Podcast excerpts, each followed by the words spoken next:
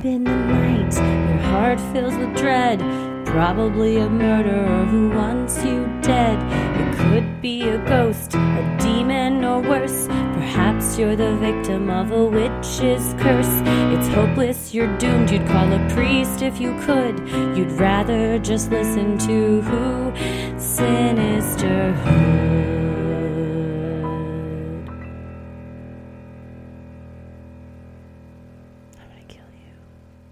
Hello and welcome to another edition of Freaky Friday where we tell your odd but true stories. Today is Friday, January 5th, 2023. We're in the new year. First and freakiest Friday of the new year. Not the freakiest, but a freaky one. It's only going to get freaky from here. It's the freakiest Friday of 2023 because I believe it's the first one we've had. I think so. So we can only get freakier from here. That's that's the only option. Well, we hope you had a wonderful New Year. We certainly did. We uh, spent it together because you were on the very tail end of your convalescence, and we didn't want to take you out into the public. So you're uh, symptom wise feeling better, and I never turned down an opportunity to see Petal in person. Oh, and she came in the house. It was amazing. You got usually we just see her outside, but because it was a little chillier, we brought her inside and so she got to hang out in the house with us. So you were very happy. I was so excited to see her, and we got her in from the outside, which sounded like a fireworks factory and Oh also a gun store, both caught on fire and exploded all constantly at the same time. I have- have lived in East Dallas for over a decade. That was next level. I mean, it was the worst. It sounded like we were at war. It was frightening to be outside because you don't know where those bullets are going to come down. And it wasn't just like pop, pop, pop. There were a lot of assault rifles that people were just willy nilly blasting at something. It had to have been because I know, I mean, we know what kind of gunshots sound like, and we we're all standing out there going, Yeah, that sounded like an AR. Oh, that was a handgun. Oh, that was a firework. Oh, that was a handgun. Oh, that's another AR. It was we should go inside and watch uh, Miley Cyrus and Dolly Parton on TV. Yeah. That's probably safer. Yeah, it, and it was. And we brought Petal in too. She spent the evening inside. So, all that to say, we hope that you all had just as good of a New Year's Eve as we did and that 2023 is treating you well. And we do have some very freaky stories to share with you today. You have curated quite a lineup. I'm excited to hear them. Well, I'm Christy, I'm Heather. and let's get freaky. This first one is from Sarah, and it is called Mailroom Interns Make a Shocking Discovery. I grew up in a small Midwestern city where not much exciting happened, especially in my sheltered homeschooled bubble. One summer, my sister, let's call her Alicia, was home from college and was working in a mailroom at a local company. She had just finished her first year of college where she studied nursing. One of my friends was working with her. Let's call him Brad. He was in high school in our homeschool group. He was one of those guys who thought wearing multiple collared shirts and popping the collars was cool and thought it was edgy to download the clean versions of songs like Yeah by Usher and illegally distribute them to all the other homeschooled kids. And all the homeschooled girls agreed that he was hot stuff. This company had several buildings on their campus, so the mailroom people delivered mail to the different buildings and processed any mailings that went out. The mailroom was run by a gruff old man, let's call him Joe, who was rough around the edges. He had been unhoused for a time and had a difficult past, but he loved his mailroom job and being the boss of his young interns. He had never missed a day of work. The mailroom was like his baby and gave him a purpose, and he developed his own gruff old man affection for the mailroom interns and was a good boss to them. One day, Joe didn't come to work. Alicia and Brad were working hard doing what they were supposed to do, but when a few hours went by, they got worried and called one of their supervisors. The supervisor told the two mailroom interns to go check on Joe in his apartment. He lived pretty close by, and Brad and Alicia went over to his place to knock on the door and make sure he was okay. Please note this was like 2006. They should have known better than to send interns to do a wellness check. The door was unlocked, so they went into the apartment. Joe was dead on the bathroom floor. Brad was in biology class with me and could not handle a frog dissection, so he didn't handle this too well. Alicia, my sister, had just started a nursing program, so she wasn't squeamish and took charge and called 911. The 911 operator told her that she had to do chest compressions as part of protocol. My sister was able to check for a pulse, and Joe was cold, so he had been dead for a while. Joe was a big guy, so Alicia called for Brad to help remove him so she could do the compressions, and Brad really just couldn't handle it. She did her best, but Joe was already gone. Doctors say he died from a heart attack or a stroke. There was no evidence of foul play and no investigation beyond standard questions from police. My sister Alicia usually rode to work with my dad, but she called my mom and said, Hey, mom, I need you to come pick me up from work. My mom was like, Why? Are you sick or something? I'm kind of busy. I was in the car with my mom, and I remember my sister becoming hysterical and yelling into the phone so loudly I could hear it. I just found Joe's dead body and I'm really upset. Can you please come and get me, mom? Mom turned white as a sheet and said, Of course, and went to pick her up. Of course, the supervisor was shocked and appalled that her two young mailroom interns had just discovered a dead body. My sister was okay, Brad was not. They both went home early and got a couple of days off and were able to recover from the trauma. Joe didn't really have any family or friends, so I think the company had a party in his honor. It was a company that liked to drink and party, so I'm sure it was a noble send off for a lonely, gruff old man who found joy and comfort in his work. Keep it freaky, but not so freaky that you send college aged mailroom interns to do wellness checks on their bosses. Well, that is definitely a horrifying discovery, but from the flip side perspective of positive, he loved his job, he mm-hmm. loved his mm-hmm. interns, and if in the very, I mean, final moments, he, he was sounds like he was well gone by the time they arrived. Yeah. That somebody like Alicia, with kindness, compassion, empathy, and care for him, was kind of waiting with his body, and that's yeah. a huge burden for a young person to bear. Yeah, huge. Luckily, she was in nursing school, so because if it had just been Brad on his own, I don't. I think Brad would have come undone. He would have run up out that building and that's it, and probably wouldn't have even called 911. But Alicia sounds like a perfect nurse where mm-hmm. you see a scary situation and say, okay, what do I do to help? How can I take care of this person? And then sadly, you have to process the trauma later, which sounds like when the mom was like, what do you really need? She's like, please, yeah, get me. I can't do this. Anytime I've been in a traumatic or high stress situation like that, I'm very calm while it's happening.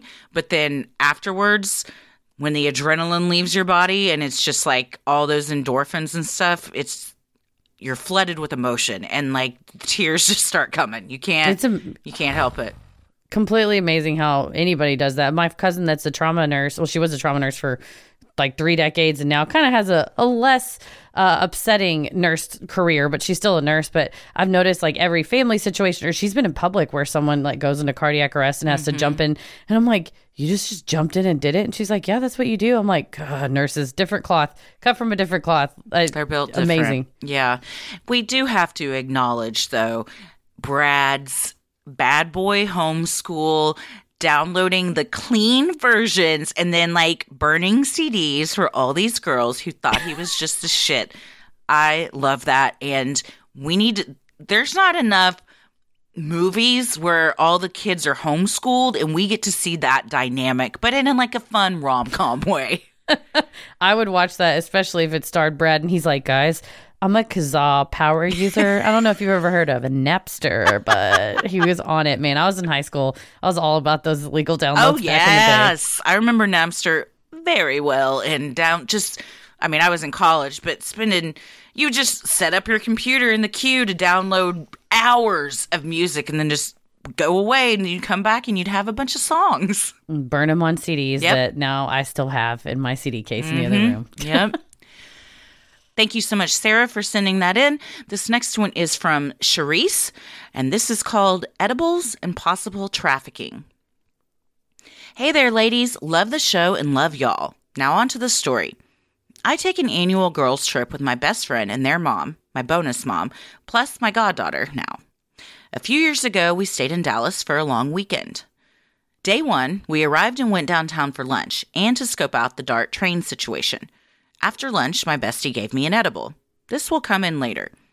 After Bestie looks at their unreliable phone of the area, we decide we can walk to the nearest DART station. Y'all, I've lived in Texas my whole life, but it was swamp ass levels of hot this day. Somehow our two block walk turned into 30 to 40 minutes of wandering around. I have the back of an old lady and was seriously in pain by the time we found our goal. Upon arriving, we realized we can't get passes for the next day and it was all for nothing. In this moment, I make a questionable choice and elect to stay behind alone and wait for them to come pick me up. As my bestie had my goddaughter, there was no question of them going alone.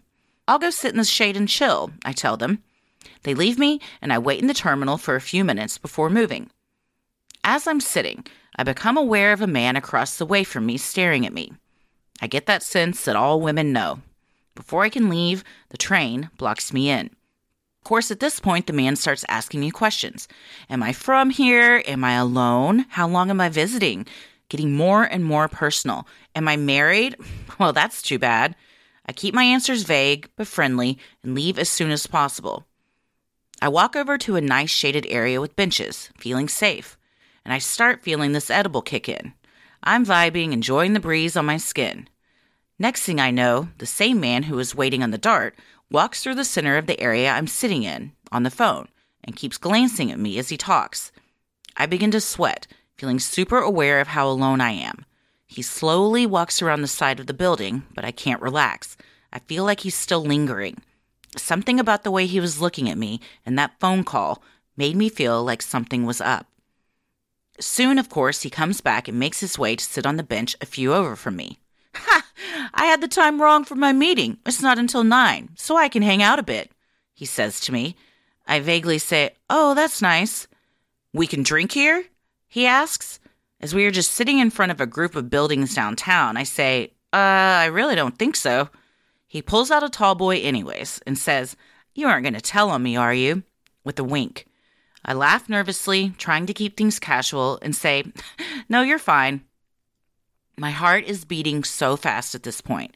My phone had maybe 5% battery. I know, dumb. So I couldn't even really call someone.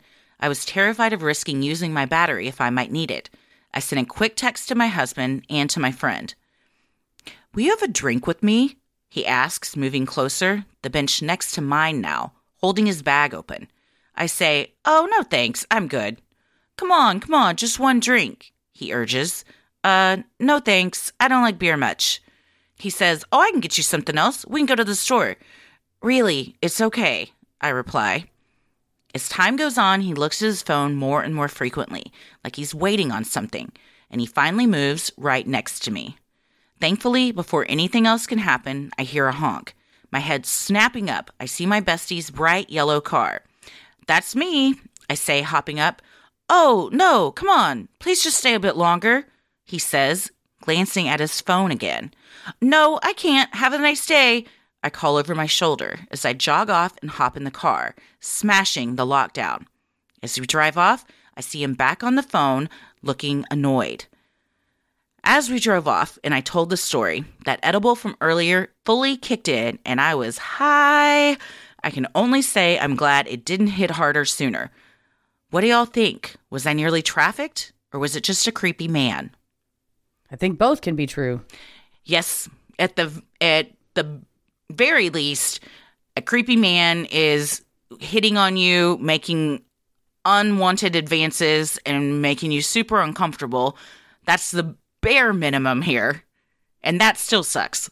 Yeah. Oh, definitely. I'm sorry no one stepped in. This seems like a kind of a situation where a uh, we talked about it in the Kitty Genovese episode where they have those trainings where you just go, "Oh, hey, girl, I didn't yeah. know you'd be here at this train station," and just like kind of do something because that's uh, obvious. I think if she was by herself, from the sound of it, because she said she realized how alone she was. So I think it was just her and this dude, which is terrifying.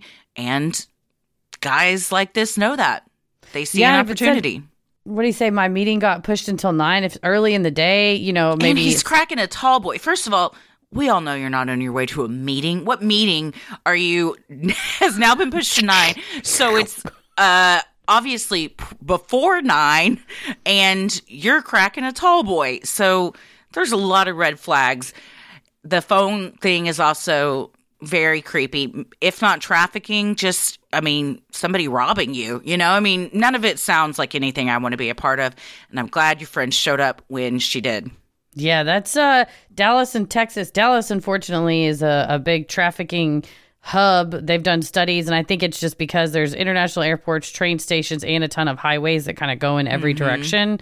So it's not out of the realm of possibility. I don't like anybody looking uh, nervous or angry if I'm leaving. Like, ah, I got away. Like that. That always makes you feel uncomfortable. But yeah, I think a guy rolling up. It sucks that that happened. I'm sorry. I'm sorry. Dallas represented so badly Yeah. in this scenario. But And if I you're not from here, the glad you made it. DART is our public transportation. Yes, So- and not ideal. I mean, it's great. Yeah. It tries its best, but I think living in Chicago, you realize like, oh, they should actually take you places and not just an extremely limited small area. But I- like trying to take it when I can, but unfortunately, if it's not well utilized, it's not very, not too many people around, and therefore, then you become isolated with someone who's like, it's five o'clock somewhere, and you're like, not a Mm-hmm. Fun way. Yeah. Well, we are very glad that you were safe, Charisse. Thank you so much for sending that in. This next one is from Olivia, and it is called Have You Heard About Charlie? Hey guys, my brush with true crime happened when I was back in high school. I grew up in a small town in upstate New York. My time in high school overlapped with my older sister, and I found myself drawn towards the cool kids she was friends with. One of those kids was Charlie. He was popular, incredibly smart, and was on his way to attending one of the Ivy Leagues in the fall. I heard of Charlie often. We even competed in our school badminton tournament together, me as a freshman and Charlie as a senior. And then one morning I looked and saw a text from my sister. It read, Have you heard about Charlie? No, I say. What happened? My phone vibrated after what felt like an eternity. There was a shooting at Charlie's house, she wrote, and my blood ran cold. Oh my God, is Charlie okay? I asked, and I waited. I read her response once, twice, then a third time, looking for a mistake, even a hint of a typo, to avoid accepting what I was seeing as reality. She had said, I think Charlie shot someone. That week, we learned Charlie had used a shotgun to fatally shoot his father in their family home. A lot of details remained in the dark for years. Charlie had attempted to escape to Shanghai originally following the shooting, but he decided against it out of fear that his mother or brother may be held responsible for the crime. After returning home, he called 911 and reported the shooting and consequential death of his father to police. I watch, read, and listen, duh, to true crime constantly, even at the time this case occurred, but nothing could have prepared me for this trial. Being a fan of true crime is one thing, but seeing it and knowing those involved, I felt so naive.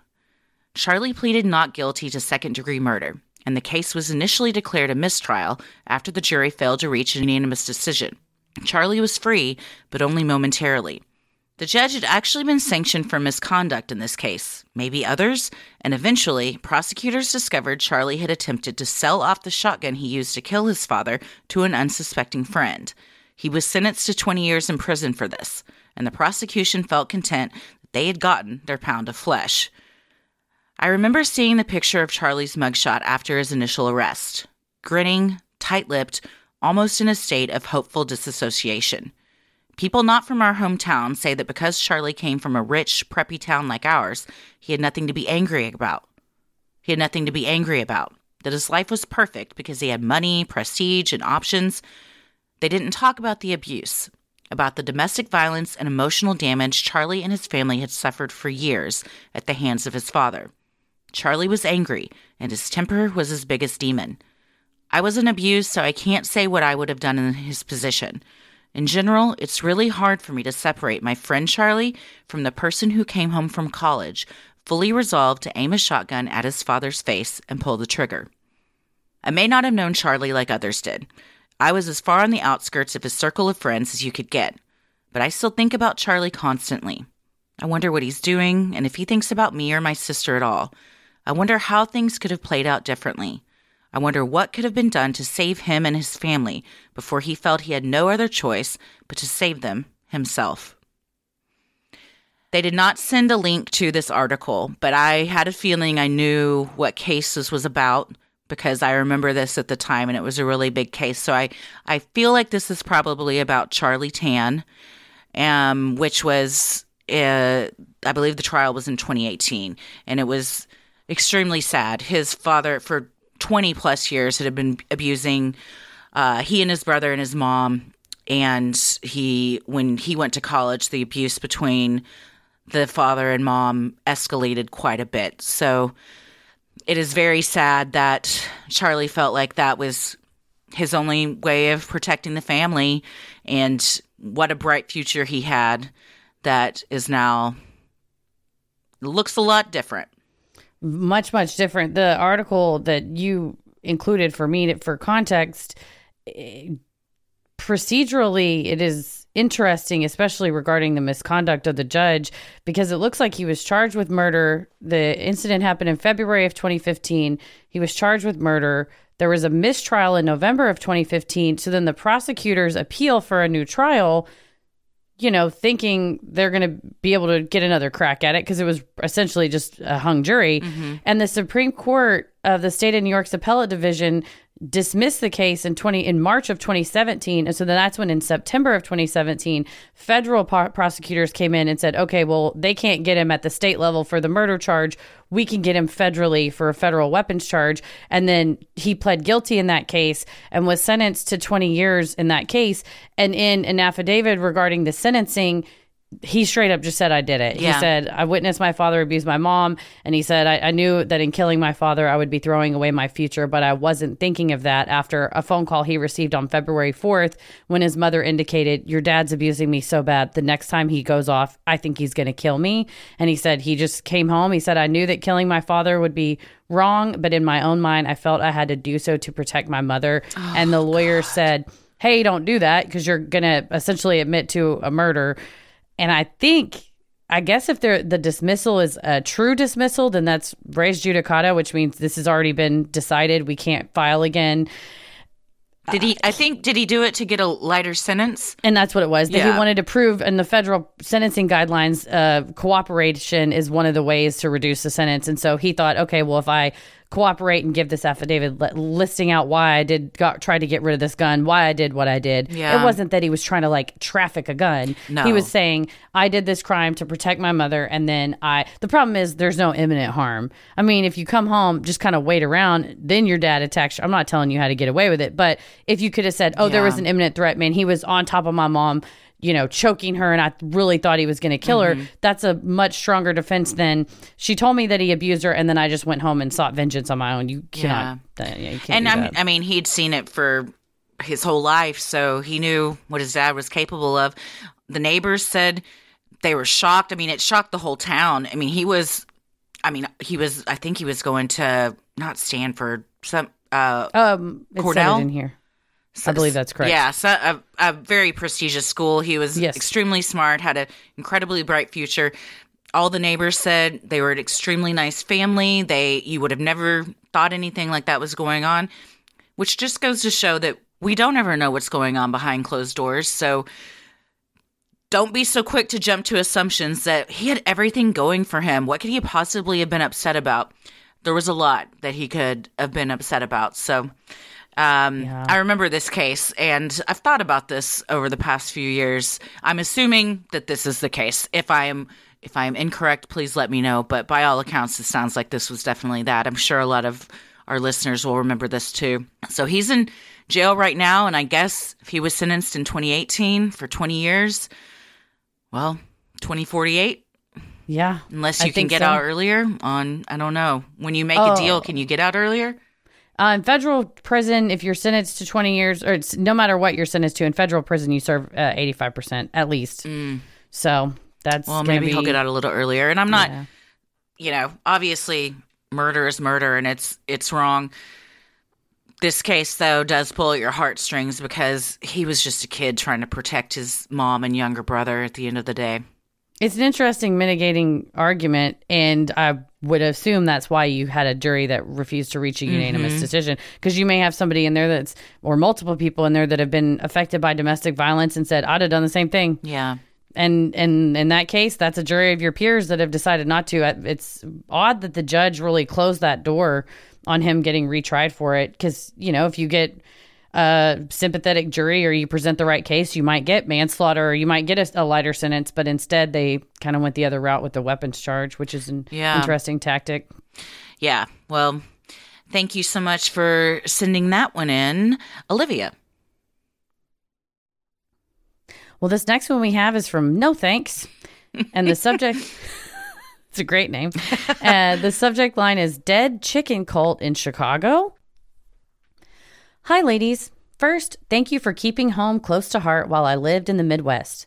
I'm originally from South Texas, and I was living in the Chicago suburbs for the past two years. I recently moved back, but your voices soothed my homesickness. Anyway, I was working at a refinery outside of Chicago when this happened. One day, we were having lunch with our refinery manager, basically the boss of the whole plant, when she mentioned how she kept seeing bananas on the railroad tracks on the way to work. One of my other coworkers said he was also seeing them. So, as a joke, we decided to start keeping track of when the bananas appeared and where on the tracks they were found. My coworker even decided to pick up a banana and bring it into the office. The banana was green, so we waited to see if it ripened, but it never did. We thought we had figured out where the bananas were coming from when a news story came out that a Jewel Osco, like a less superior HEB, nearby was trying to break the record for biggest banana stand. But we still kept finding bananas. Finally, my coworker set up a game camera facing the tracks to finally catch where the fruits were coming from. He reviewed the footage, thinking he'd find an animal leaving them. But it was not an animal. The footage showed a man in a truck stop near the tracks and throw a banana on the tracks, then take a bag with him into the woods nearby. He came back to the truck without the bag. So my coworker went in to investigate. He found the bag, and inside was a giant rooster with its head cut off. I know, we did not see that coming. He took the dead rooster to his father in law, who was a vet, to confirm it was a chicken. He confirmed it and that the head was cut clean off with something very sharp. I thought maybe there was an illegal cockfighting ring in the area. We were near Joliet. But then, why mark the spot with a banana? My coworker was sure he stumbled upon a cult ritual. With that, the joke was over and we decided not to track the bananas anymore. What do you think? Is it a cult or criminal activity? Well, first of all, don't throw a banana on a on a train track because that train's just going to slip right off. what do you? This is Mario Kart. This is serious rules, man. That, Wild. It took a turn when you. I mean, this coworker very bold to be like, I'm gonna go see what's. But at the same time, I think I would have done the same thing. You got to know what's in the bag, right? I have so much respect for not only noticing, discussing, tracking, setting up a camera, Mm-hmm. reviewing the footage. This is very much some shit me and my coworkers would do like when back when I worked at like Magic Time Insurance or like when I worked at Sea Dog especially. This Mm-hmm. is also very Chicago of like, let's find it out, figure it out ourselves. We'll do it. My thing is don't go poking around the woods if you don't want to find a dead chicken because that's I mean, you found it, you went looking and you found it. I don't know that it would have to do with cockfighting. I mean, there were arrests or on the southern suburbs, like near Joliet, like around the time I left. I left in 2011. I think there were arrests in like 2011, 12, 13, 14 of some like cockfighting rings that were going on around there. But I don't know that the banana has anything to do with it. Yeah, it's very bizarre. The banana is the the key here. Throwing a banana on the track, then going like almost as an offering or some kind of like they said, a, maybe not even a cult ritual, but your own type of ritual. I, I I don't know. I I don't have an answer for this except for the joke shouldn't have been over, you guys. You had to, you got to go deeper. That's just Always. the tip of the iceberg. I mean, keep yourself safe, but keep that game camera up. You, I mean, because at that point, if this guy's throwing a headless chicken in a bag in the woods, who knows what else he might be capable of? Maybe we need to keep our finger on this guy. Yeah, and I'm not trying to find out what the very sharp thing was that he used to lop the chicken's head yeah, off. yeah, that's a that's quite a discovery. Honestly, better than what I thought you were going to find. So, I mean, uh, yikes! But still shocking to open that, and that's what you see. honestly reading it for some reason i was like did he shit in the woods like were you but then he wasn't eating the banana because it wasn't just peels. Also, at first I thought you were going to say somebody was just throwing bananas out and then you confront them and they said, "Listen, my wife wants me to eat bananas and I'm just not going to do it and I just throw them out the car. I'm sorry if it's bothering you. I'm just not going to eat the banana." But I think this might it might be like a religious ritual. Yeah. And, you know, you have the First Amendment, but you also have case law where it's like if it's a danger to public health, like you can't dump if you do animal sacrifices as part of your religion, you can't dump it down the drain because it might have liquid borne illnesses. You know, it might mm-hmm. cause everybody to be ill in the water supply. So if it is a ritualistic activity, I guess it's not hurting anybody if you leave the chicken in the woods. I found out the other day because of uh, a reason that you can bury your pets in your backyard. Our pets are fine. This had nothing to do with me. But I always thought you couldn't bury animals in like city limits. Heather's My looking around. like- but you can, you can. But I always Good. thought that because, I mean, there might be certain laws, certain places. In Dallas County, though, if you go, I think it said you got to go like three to four feet deep down, though, Well, which is sure pretty deep hole. Um, but I always thought that too, that like because it would get in the water. But Tommy said, well, it's no different than just like an animal dying naturally in the woods, which is a good point. So. Uh, all that to say, um, in Dallas, you can bury apparently your pets in your backyard. So Nancy, you're fine. so I guess you can throw a chicken in a bag in the woods. The bananas are honestly the bigger question I have. Yeah, this did bring back uh, my memories of Chicago of my shopping at the Jewel Osco. Not the nicest grocery store, but it was mine. You know what? We all take what we can get in certain situations. So if Jewel Osco was your best bet, there you go. That's all I had. Well, thanks. No thanks. this next one is from our pal Cass, and the subject line is Ambien Wildin'. Hey, y'all. Love you bunches. Let's jump right in. Cass here with a wild and wacky tale for you. I was talking to my mama the other day, and she reminded me of this. I thought y'all would find this interesting. A recent Freaky Friday reminded me of my sleepwalking adventures, so here goes. I've always been a weirdo. Shout out, am I right? When I was a kid, I used to sleepwalk. Like, a lot. My parents and grandparents thought I was kidnapped on more than one occasion because they couldn't find me when I wandered off in my sleep. One time, my grandmother found me sleeping across the dining room chairs under the kitchen table. They added locks I couldn't reach so I wouldn't leave the house. I've always talked in my sleep too, for as long as I can remember. Fast forward to 2011. I've been working night shifts at my first nursing job, graduated in 2010. I tell my doctor that I'm struggling with sleeping during the day. After trying a couple of different meds that didn't work, my doctor decided that we would try Ambien. We had been avoiding it because of my history of sleepwalking and my still active sleep talking. There was a high risk that I might engage in other sleep activities. Well, boy, did I. My boyfriend at the time was working days, and he was unaware of my daytime activities because he assumed I was sleeping. I would wake up with snacks in the bed, so it was clear that I was sleep eating.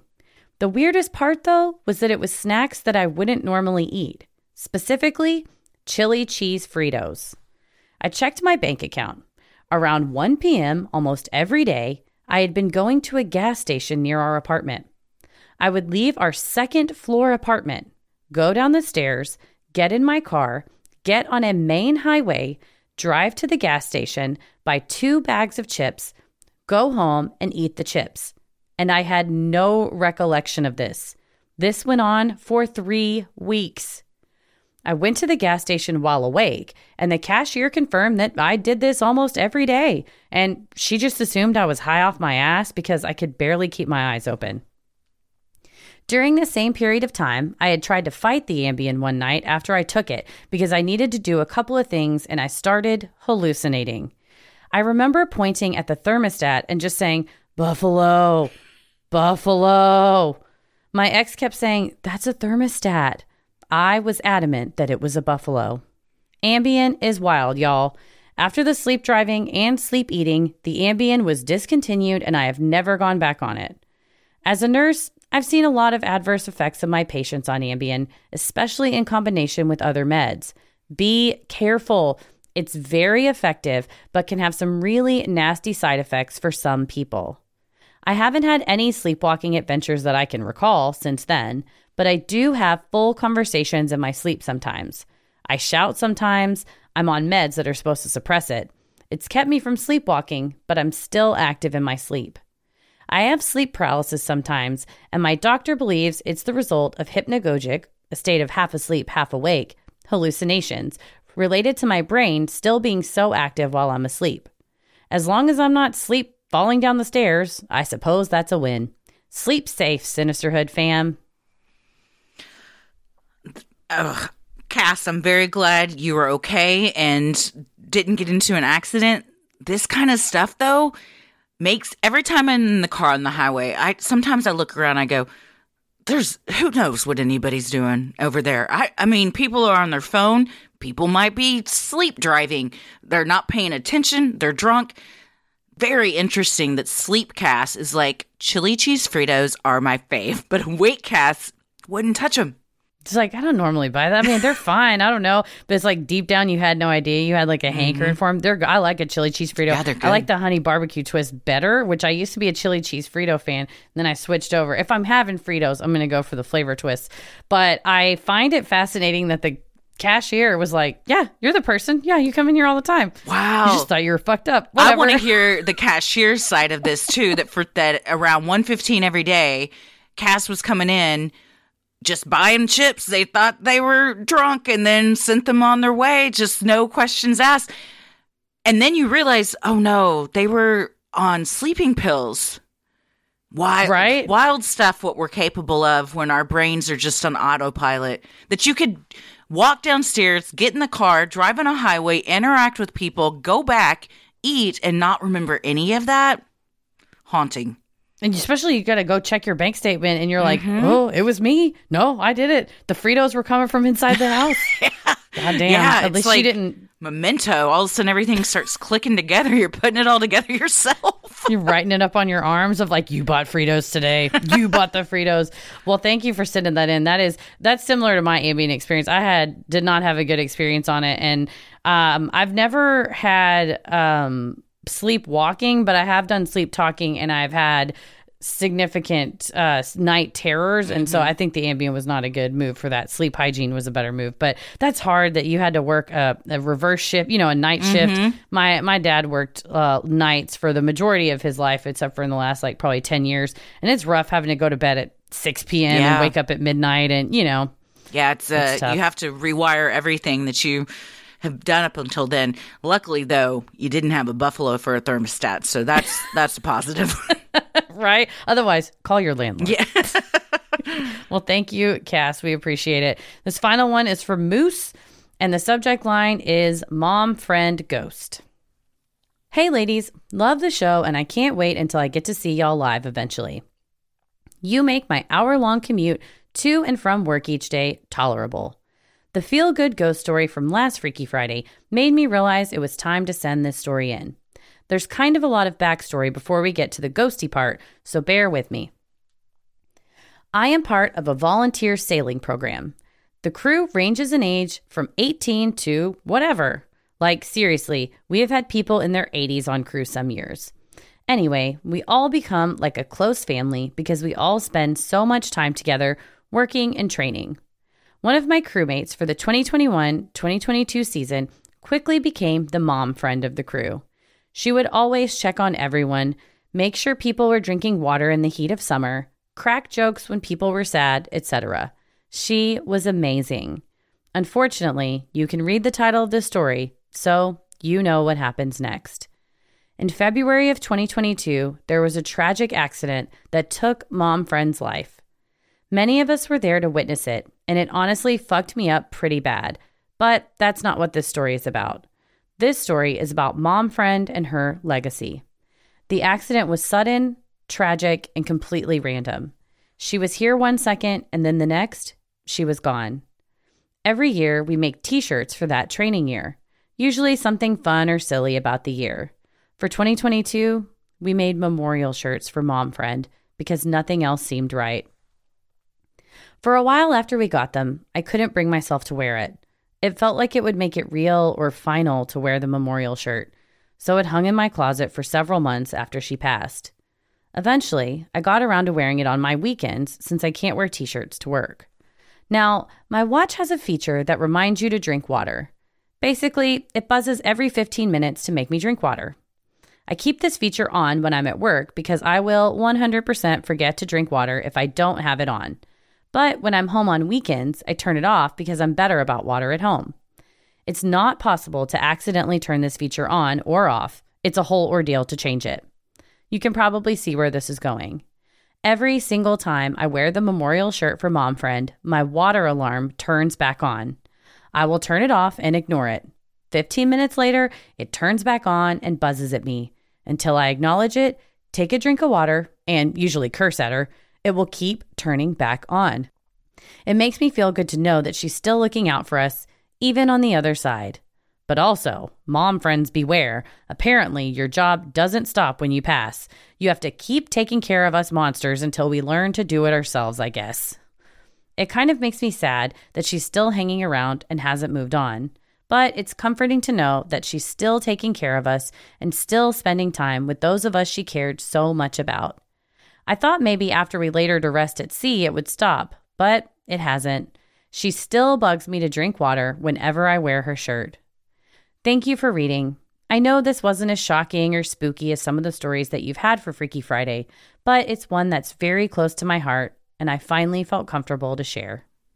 I think that's that's very sweet, and all of it that you guys made uh, t-shirts for her, and um, I've never done crew, but I've known people that have, and it really is like a family because it's so much work, and I mean, you're you know like improv or anything where you're together a lot, you form these bonds, so that's a, a tragic thing that you guys witnessed. So I'm very sorry about that. I'm glad that she seems to still be looking out for everyone. Yeah, still, like you said, showing up and reminding y'all to take care of yourselves. Maybe that's what it is. Now that she's not around, she's just giving you a little mm-hmm. little tap on the shoulder to take care of yourself.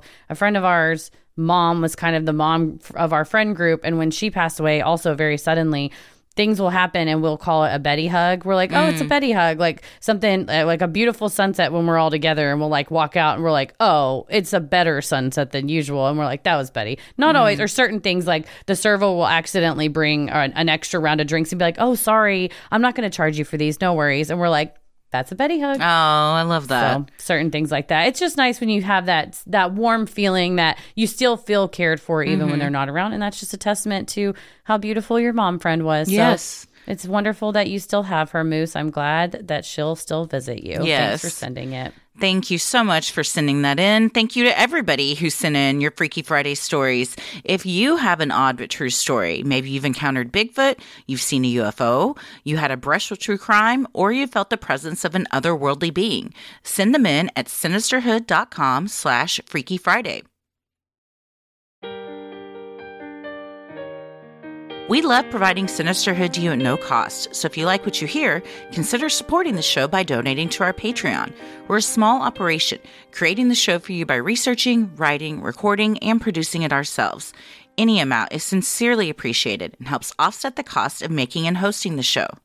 As a thank you, you'll also get some sweet perks like ad free episodes, a Sinisterhood sticker, membership to our exclusive Patreon Facebook group for those in the Ruling the Airwaves and Getting Into It tier, a special shout out on the show, a monthly bonus minisode, and patron exclusive video and audio content, including Am I the Asshole, Relationship Advice, Judge Christy, Dear Sinister, True Crime Headlines, and more.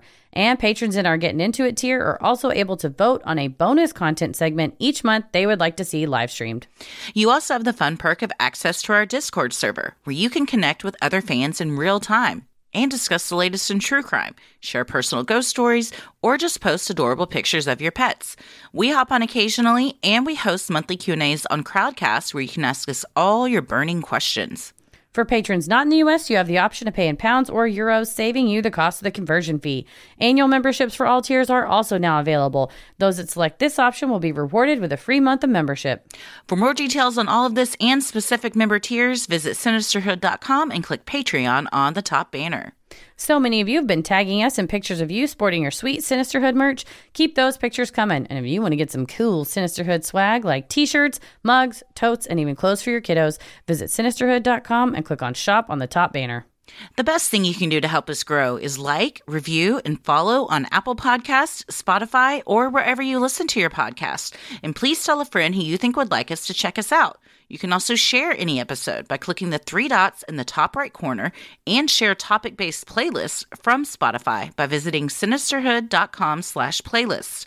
All of this means so much to us and really helps podcasts like us get more exposure.